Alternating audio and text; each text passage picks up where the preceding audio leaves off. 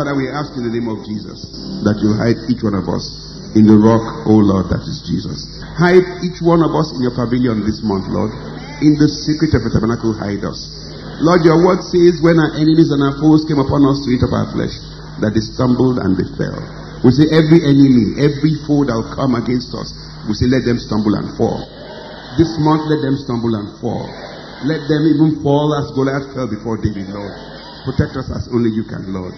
In Jesus' mighty name we pray. Praise the Lord. Please be seated. Please be seated. Turn with me to Exodus chapter 20.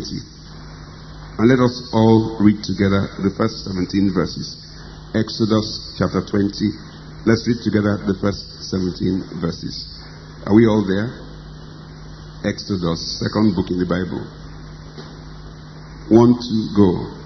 And God spake all these words, saying, I am the Lord thy God, which have brought thee out of the land of Egypt, out of the house of bondage. Thou shalt have no other gods before me. Thou shalt not make unto thee any graven image, or any likeness of anything that is in heaven above, or that is in the earth beneath, or that is in the water under the earth. Thou shalt not bow down thyself to them, nor serve them. For I, the Lord thy God, am a jealous God, visiting the iniquity of the fathers upon the children, unto the third and fourth generation of them that hate me, and showing mercy unto thousands of them that love me and keep my commandments. Thou shalt not take the name of the Lord thy God in vain, for the Lord will not hold him guiltless that taketh his name in vain. Remember the Sabbath day to keep it holy. Six days shalt thou labor and do all thy work. But the seventh day is the Sabbath of the Lord thy God. In it thou shalt not do any work, thou, nor thy son, nor thy daughter, thy manservant, nor thy maidservant, nor thy cattle, nor thy stranger that is within thy gates. For in six days the Lord made heaven and earth, sea and all that in them is, and rested the seventh day. Wherefore the Lord blessed the Sabbath day and hallowed it. Honor thy father and thy mother, that thy days may be long upon the land which the Lord thy God giveth thee. Thou shalt not kill. Thou shalt not commit adultery. Thou shalt not steal. Thou shalt not bear false witness against thy neighbor. Thou shalt not covet thy neighbor's house. Thou shalt not covet thy neighbor's wife, nor his manservant, nor his maidservant, nor his ox, nor his ass, nor anything that is thy neighbor's. The Lord bless the reading of his word. Father, we come before you today. We ask in the name of Jesus that today your word will be quick and powerful. Let it be sharper than any two-edged sword. Let it pierce and divide asunder soul and spirit, Lord. Let it lay bare the thoughts and the intents of all who are here today. Lord God Almighty, let your word bring deliverance to us so it is and shall be. In Jesus' mighty name we pray. Okay, we continue with the Ten Commandments, and today we will look at commandment number eight. Next Sunday, we will look at commandment number seven. Ideally, we should look at number seven today, which is, Thou shalt not commit adultery. But somehow I just believe that God wants us to look at, Thou shalt not steal today. And we'll look at, Thou shalt not commit adultery next Sunday. Everybody say, Thou shalt not steal. That's a commandment of the Lord that we should not steal. To steal, what is it? A, the Nigerian definition for stealing is borrowing without permission. It's not really true because when you say you are borrowing something, there's an intent to give it back. You don't borrow something that doesn't belong to you without permission. To steal is to appropriate that which does not belong to you. That is to take over something that does not belong to you and make it your own. And the person who steals is called a thief. And I don't think anybody will be happy if he's called or she's called a thief. We do know that people come here to steal mobile phones on Sundays. And um, we will still catch them if they come. Now, there are many things apart from material possessions and money that do not belong to us, which we have appropriated as our own. But before I talk about that, I want us to just look what does God say himself about stealing. Turn to Exodus chapter 22. In the first four verses there, we have God's statement on stealing and the thief. He says, If a man steal an ox or a sheep and kill it or sell it, he shall restore five oxen for an ox and four sheep for a sheep. If a thief be found breaking up and be smitten that he die, there shall no blood be shed for him. If the sun be risen upon him, there shall be blood shed for him, for he should make full restitution. If he have, if he have nothing, then he shall be sold for his theft. If the thief be certainly found in, if the theft be certainly found in his hand alive, whether it be an ox or an ass or sheep, he shall restore double.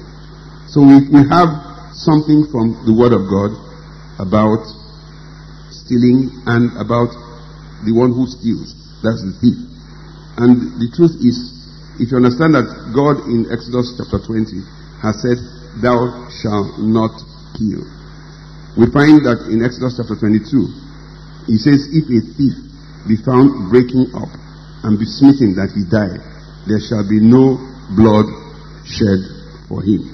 So, if a thief is caught in the act and he is killed, God says his life is of no value at all.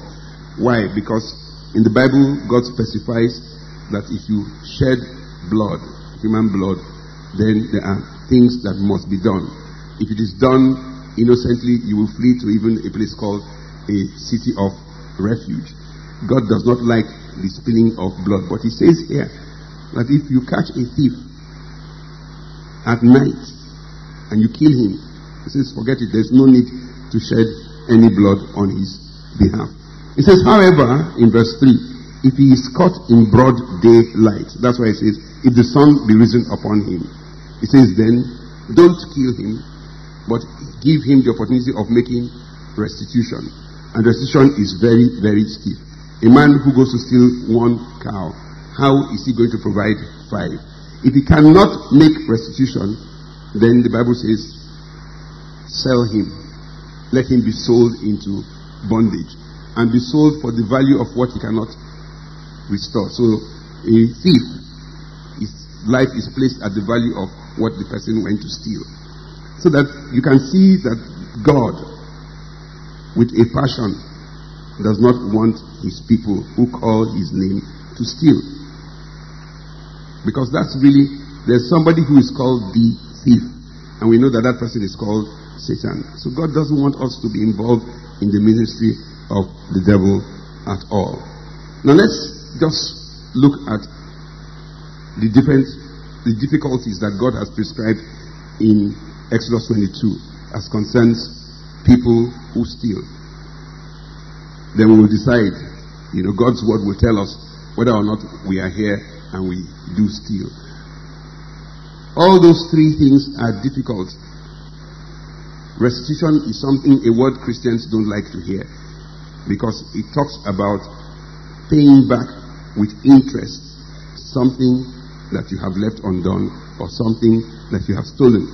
Like I said, how does somebody who has no cow produce five because he has stolen one? That's a bit difficult. I mean, you find the same thing applies to people who don't pay tithes. When people finally come to the conclusion that tithes ought to be paid, they want you to help them and say, okay, you can start from now. It's not my word, it's the word of God you pay with interest. And God's, and God's interest is high. It's like the banking system of Nigeria because it's supposed to be a deterrent. You are not supposed to play around with certain things. If that person is not able to restore, the person is to be sold as a slave into bondage. And of course, if the person is caught at the right, wrong time of the day, God says, kill him. there shall be no blood shed for him. Now, bondage. What exactly is bondage? Let me give you a Bible definition for bondage. Turn with me to Judges chapter 16, verse 21.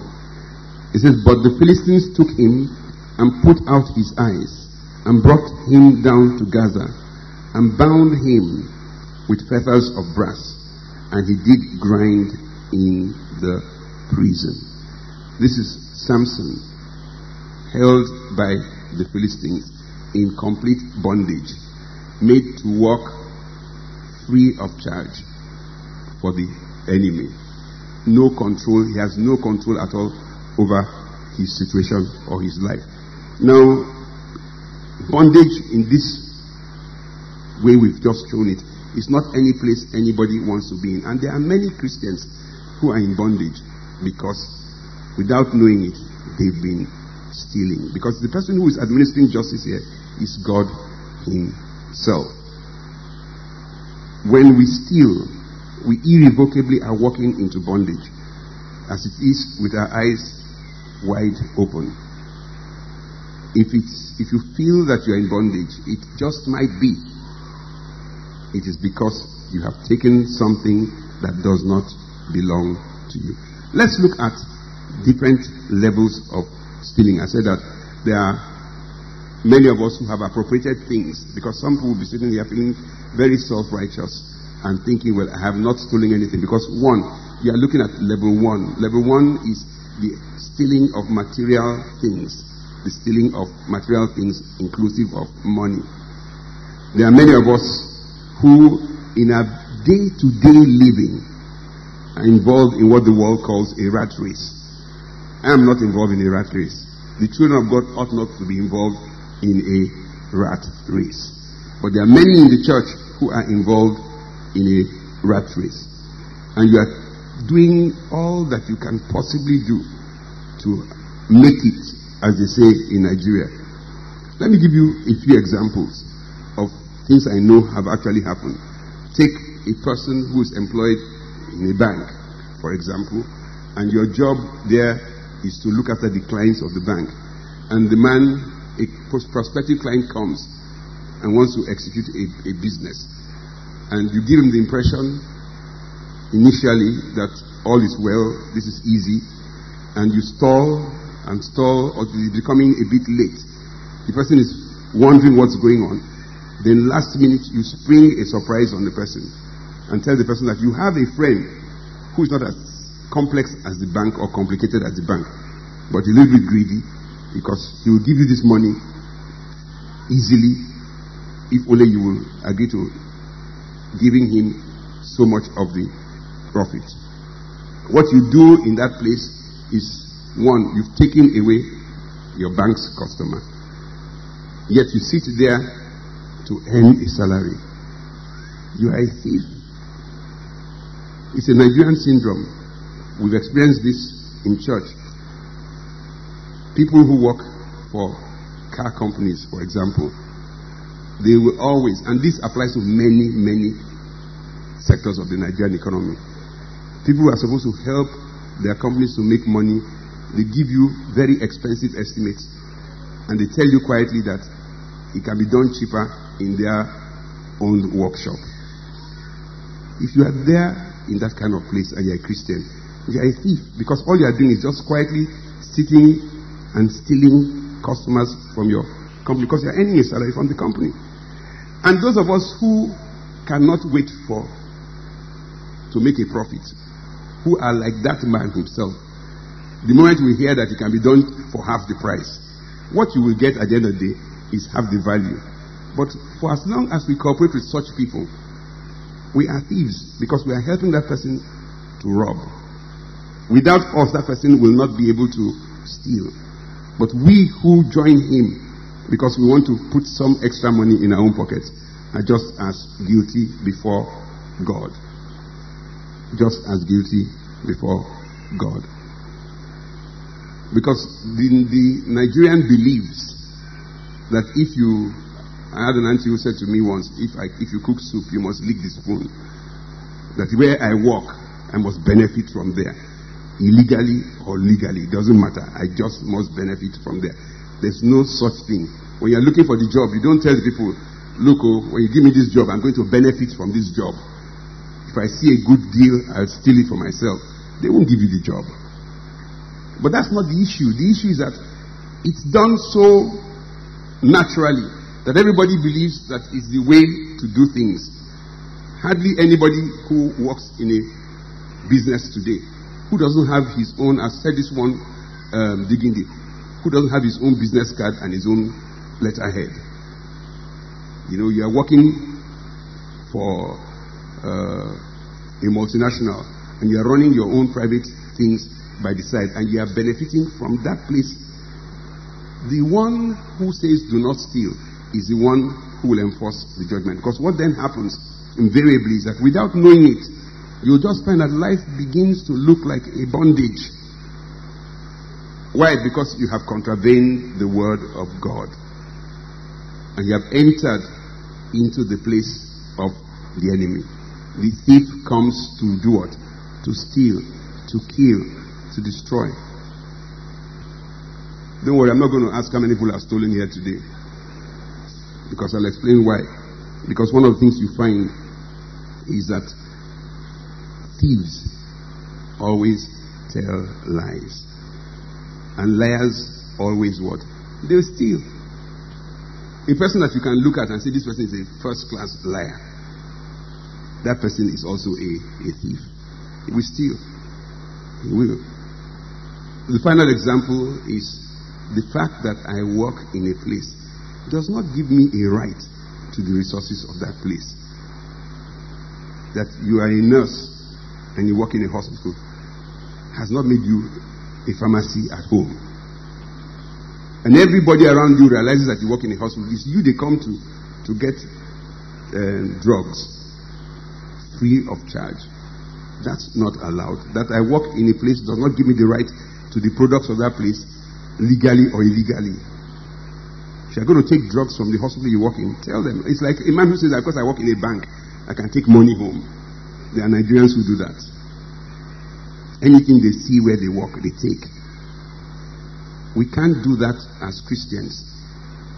And because of where we are going to in this church, we in this church must not be involved in those kind of acts. God does not like it at all, and He frowns at it seriously. And I want us to examine ourselves and find out the way we do things. Because you never find a thief stealing openly. They always hide, they always dissemble. Turn with me to Proverbs 21, verse 6. I want you to read it yourself. Proverbs chapter 21, verse 6. And see where God puts a judgment of death. Proverbs 21, verse 6. Proverbs chapter 21, verse 6. Are we all there? Okay, let's read together. One, two, go. Getting of treasures by a lying tongue is a vanity tossed to and fro of them that seek death. The getting of what? Of treasures by a lying tongue, by deception, is a vanity tossed to and fro of them that seek death. Because when I sit in a place and I keep giving estimates that are too high, and the people never come. One day that place will ask me a question. What? Don't people ever have any problems with their cars? You'll have to produce a lie to cover that which you are doing.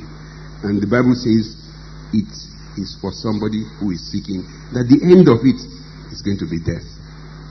Not because the office will kill you, but because God Himself would administer justice. Turn to Acts chapter 5 and see the story of Ananias and Sapphira. It says from verse 1 But a certain man named Ananias, with Sapphira his wife, sold a possession. It was their possession. And kept back of the price. They wanted to make profit from it.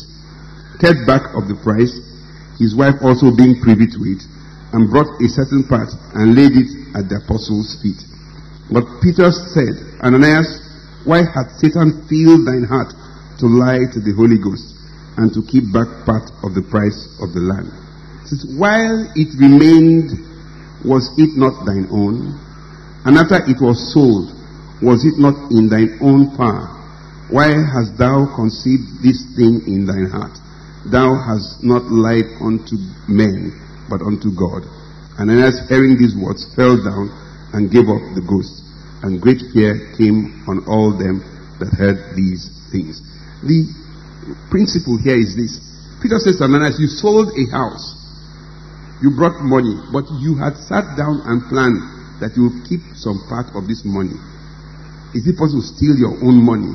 Apparently. Because he would give the balance to God as if it was a hundred percent. But because God is with us at all times, this was exposed. And for him to be caught, Peter just simply asked, Is this all the amount of money that you made from the sale? If he had said no, I've kept back some. Peter said he had the right to do so. So let's be careful, those of us who tell a lot of lies. Because you will eventually steal. You will. And lying and stealing, they go together. There's a black American proverb that says, if you scratch a liar, you'll find a thief. Just scratch a liar, it says you'll find a thief. Beneath is a thief, ready to steal. And God does not want us involved in the ministry in John 10:10 10, 10, saying that the thief comes to steal, to kill, to destroy. I said that it's not just material things that we can steal. Turn with me to Malachi chapter 3. And let's just read what the Word of God says. For all those who do not pay tithes, maybe this will open your eyes today. We'll all read together verses 8 through to 12. 8 through to 12. Are we all there? Okay, let's read together. One, two, go. Will a man rob God? Yet he have robbed me. But ye say, Wherein have we robbed thee? In tithes and offerings. Ye are cursed with a curse, for ye have robbed me, even this whole nation. Bring ye all the tithes into the storehouse, that there may be meat in mine house, and prove me now herewith, saith the Lord of hosts if I will not open you the windows of heaven and pour you out a blessing, that there shall not be room enough to receive it. And I will rebuke the devourer for your sakes, and he shall not destroy the fruits of thy ground. Neither shall your vine cast her fruit before the time in the field, saith the Lord of hosts. And all nations shall call you blessed, for you shall be a delightsome land, saith the Lord of hosts. When we do not pay our tithes, God says the money is not yours. He says you are a thief. He says you are a robber. That says, how on earth will a man attempt to rob God? He says, but you, this nation Israel, you have robbed me in tithes and in, in offerings. And he leads into bondage.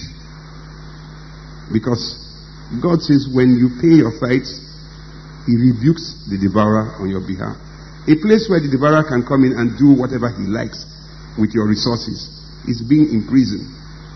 You have no rights, you have no power. You know, I remember a long time ago a gentleman who came to see me and big man, he was crying. And I couldn't I can't handle a man crying. Not to talk of when the man is now big, you know. And, you know, because everywhere he puts his hand, nothing is working. And I just asked him a very simple question. I said, Do you pay your tithes? Ah. He said, But nothing is happening. How can he pay? I said, When things were happening, were you paying your tithes? He said, No. I said, Okay, let's at least start with that. And in about three months, he came back and said, All was well. He was no longer crying. He was laughing molar to molar because God had helped him. And there are many who will just tell you today that everything is just bad. Nothing is just working. Everything is tight. Check. Are you owing God? Because when you have not paid tithe, God says He puts an interest of 25% on that, on the tithes you haven't paid. Those who do not pay their tithes, which is simply 10% of your income, God says you are stealing and robbing from Him, God. And nobody who has anything called wisdom would attempt to rob or should attempt to rob God.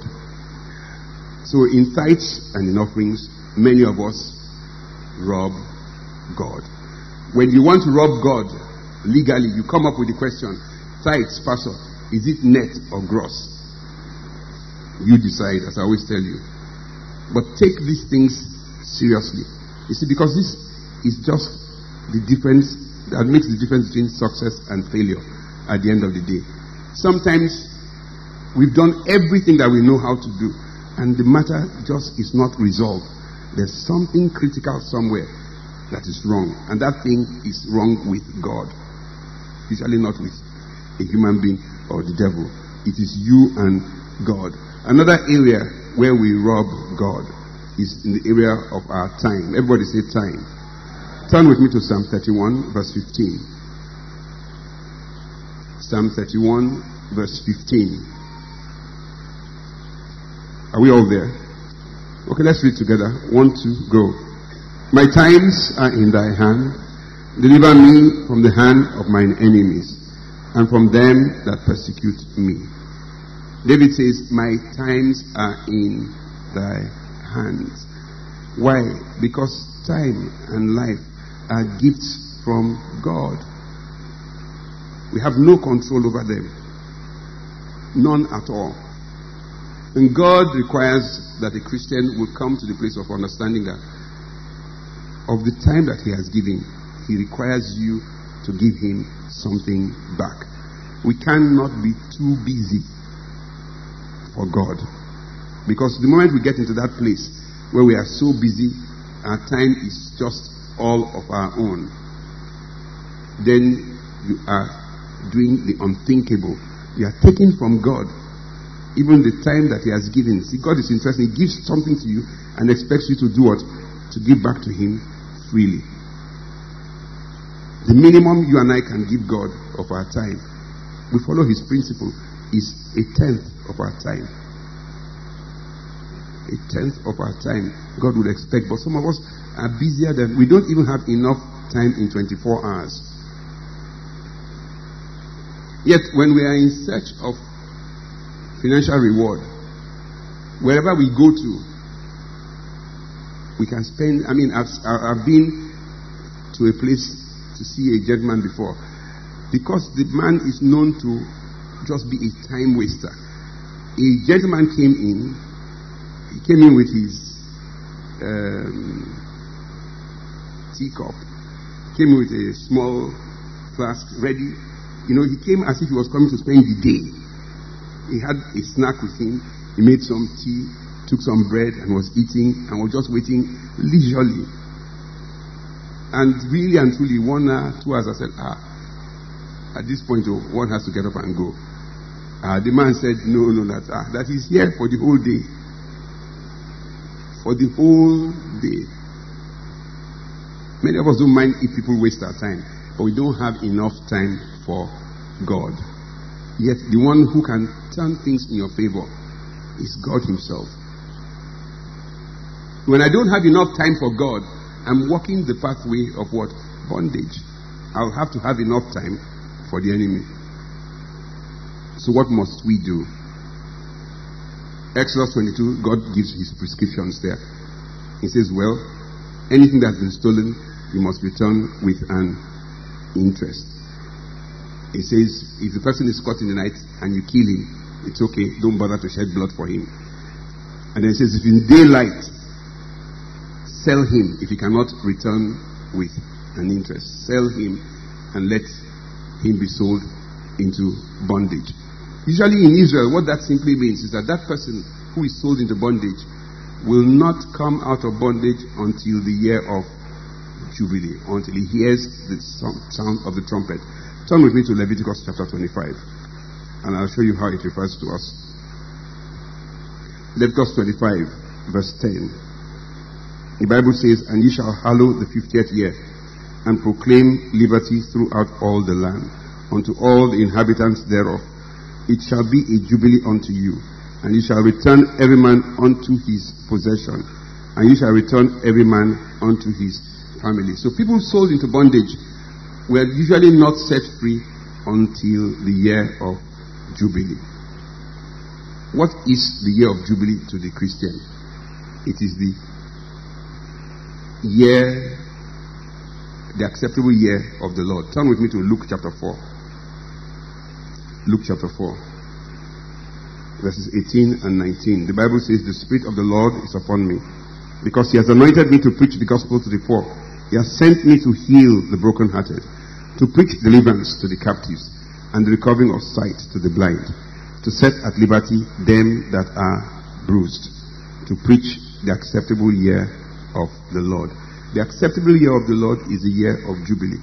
What that simply means is that the, the acceptable year of the Lord for us who are in church today is the year, the time that we hear the gospel and we accept and begin to be doers of the word that we have heard.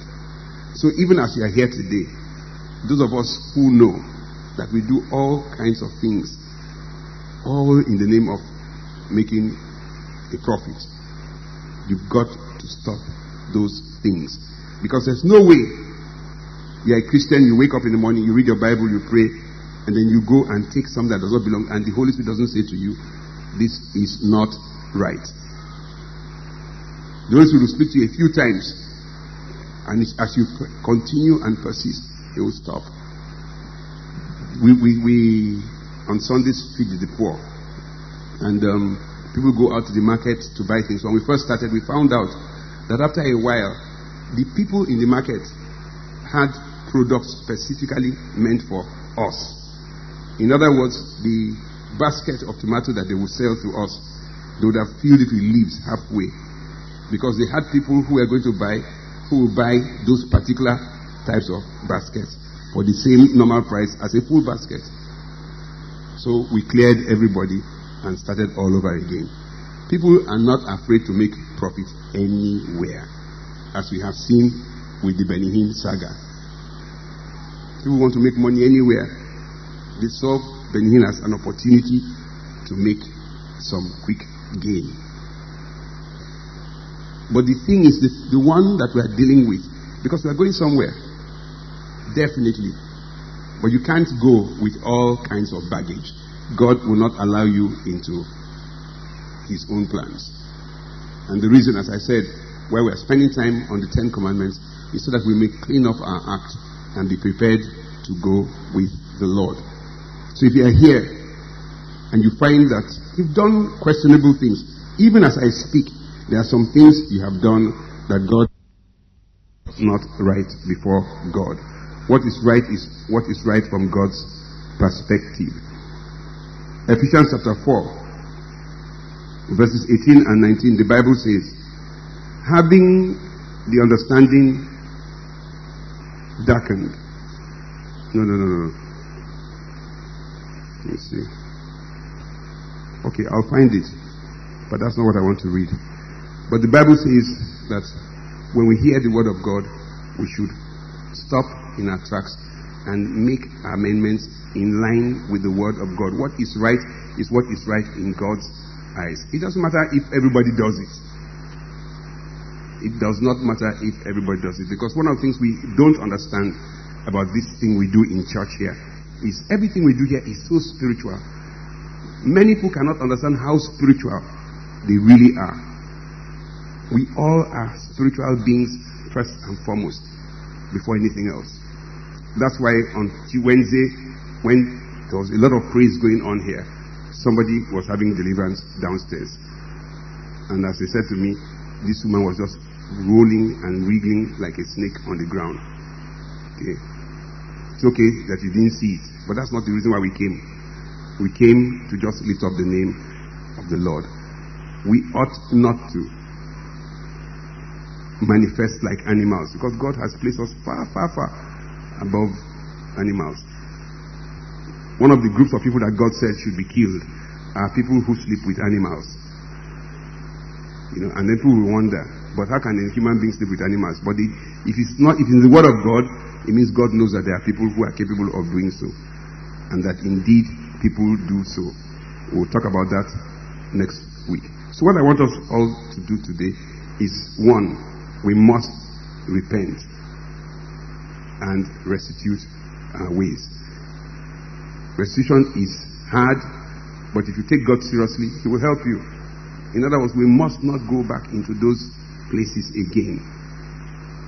If you have been stealing continuously from where you work, it has to stop.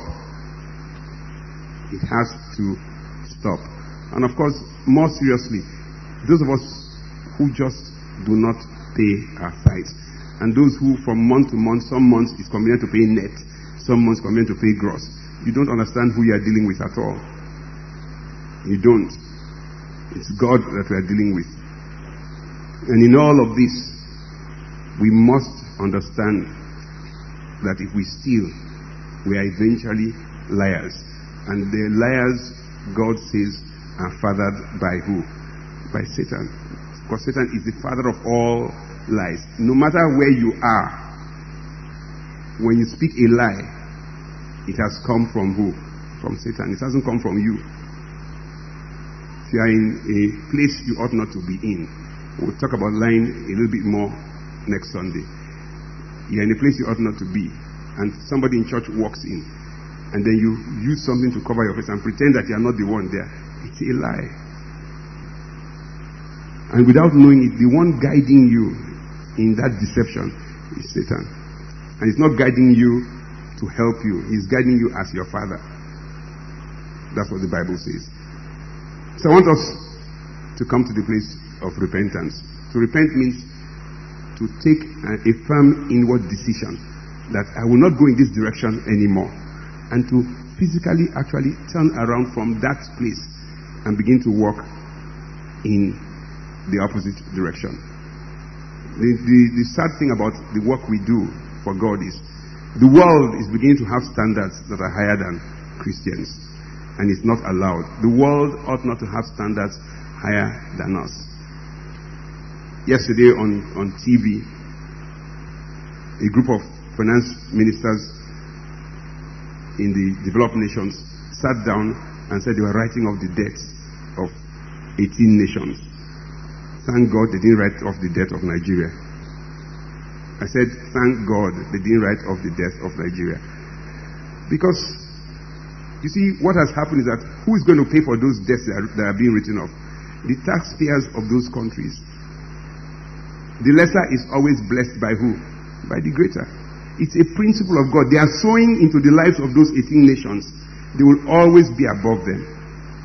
They will always be above them. Those 18 nations will never rise above those nations that are writing off their debts. And to show you that it's true, they are going to now prescribe to them from now on, any money you make must go into hospitals, must go into schools. They tell you how to spend your money. What has brought about that kind of bondage? Because the rulers of those nations specialize in what? In stealing. You know, and people are saying, ah, what happened? Nigeria is not there. It's good for Nigeria not to be there. So we must repent Everybody keeps complaining about this nation, but in our various respective little boxes of life, how do we run life? Is it in accordance with the Word of God or that which is right in the eyes of the world? The two are not the same. Shall we bow our heads before God today? First thing we have to do is to repent. Let's tell the Lord. If you are here, you have stolen before, then tell the Lord that you will steal no more and ask for grace and ask for mercy. You will not steal anybody's mobile phones. Oh, steal no more. That is the word of God. Let's tell the Lord today that we will align ourselves with His word and won't steal anymore. We will not steal His tithes nor His offerings. Will not steal His time because we realize that He is He who has given us time. Father, we come before your throne of grace, your throne of mercy. We come by the blood of Jesus. We ask in the name of Jesus according to your loving kindness, O Lord, according unto the multitude of your tender mercies, blot out our transgressions before you today. We ask, Lord, for grace and divine enablement not to steal, Almighty God, anymore. Each one of us, Almighty God. We say, Lord, look down upon us and have mercy upon us today. Create in each one of us a clean heart, Lord, and renew a right spirit within each and every one of us. Have mercy upon us, O Lord. The grace and the ability, Lord, to restitute our ways, give unto each and every one of us. Lord, we ask in Jesus' mighty name. Leave that place. What I what I mean by tight place? There are some places where corruption is so institutionalized that my job entails stealing for my boss. You have to report to him every month. You can't afford to do that kind of job. You can't. Step out of the job. God will give you another job. Yes. You are in the clutches of the enemy and he puts you to work against God. Because he knows that if you can offend God, then he has you where he wants you.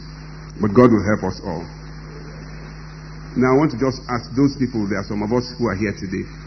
This God that says do not steal, you don't really know him. So you can't really pray to him. You can pray all you want, but it's of no consequence. So I'm appealing to those of us who do not know this God. You have never said to him, I believe you died for me. I accept you as my Lord and my Savior. Please, Lord, today accept me as one of your own. If you are here and you have never given your life to Christ, you need to do so because that's what the Word of God says. You need to ask Him to have you as His own. You need to ask Him to write your name in the book of life. Your name is not written there, it will not be found there. So I want to ask you if you are here today, if you have never committed your life formally, fully to Christ, and you need to do so today, put up your hand wherever you are, and we'll put a card in your hand right now. Just put up your hand wherever you are if you want to. God bless you. Don't be ashamed. It might just be one person, but then that's how God works. Do not be ashamed. God bless you. Just put up your hand and get a card. The ushers are looking out for you. You are here if you get the card, what I want you to do is rise to your feet, take your Bibles and your bags, and come to me here in front.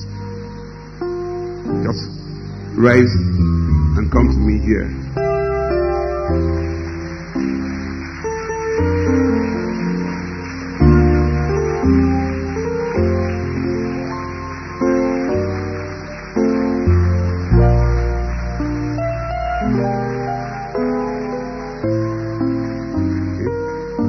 Just quietly on your own, speak to God. Just tell Him to have mercy upon you. Tell Him to forgive you all your sins. Ask Him to write your name in the book of life. Tell Him that you accept that Jesus Christ is Lord and that He is Lord of your life and that your name should be written in the book of life. Speak to Him or your own and He'll have mercy upon you. Is there anybody else you know that you are sitting down there, you're hiding on your own? The Bible says the Lord knows those who are His. He knows those whose names are written in the book of life. He knows those whose names are not written. So he says, if you know that, then just walk up and come before him today because he's here before us all. Father in heaven, we thank you and bless you. We thank you for your goodness. We thank you for your mercy. We thank you for your grace because your word says no man can come unto the Father except you draw him near. Thank you for drawing these three gentlemen, Lord, unto you. We ask today that you lay your mighty hands upon them. We ask Almighty God today that the blood of Jesus will cleanse them from all unrighteousness. We ask Almighty God that they will be saved to the utmost, they and all their household. We say they shall not be lost, Almighty God. Even so, Almighty God, may their names be written in the book of life. In Jesus' mighty name we pray.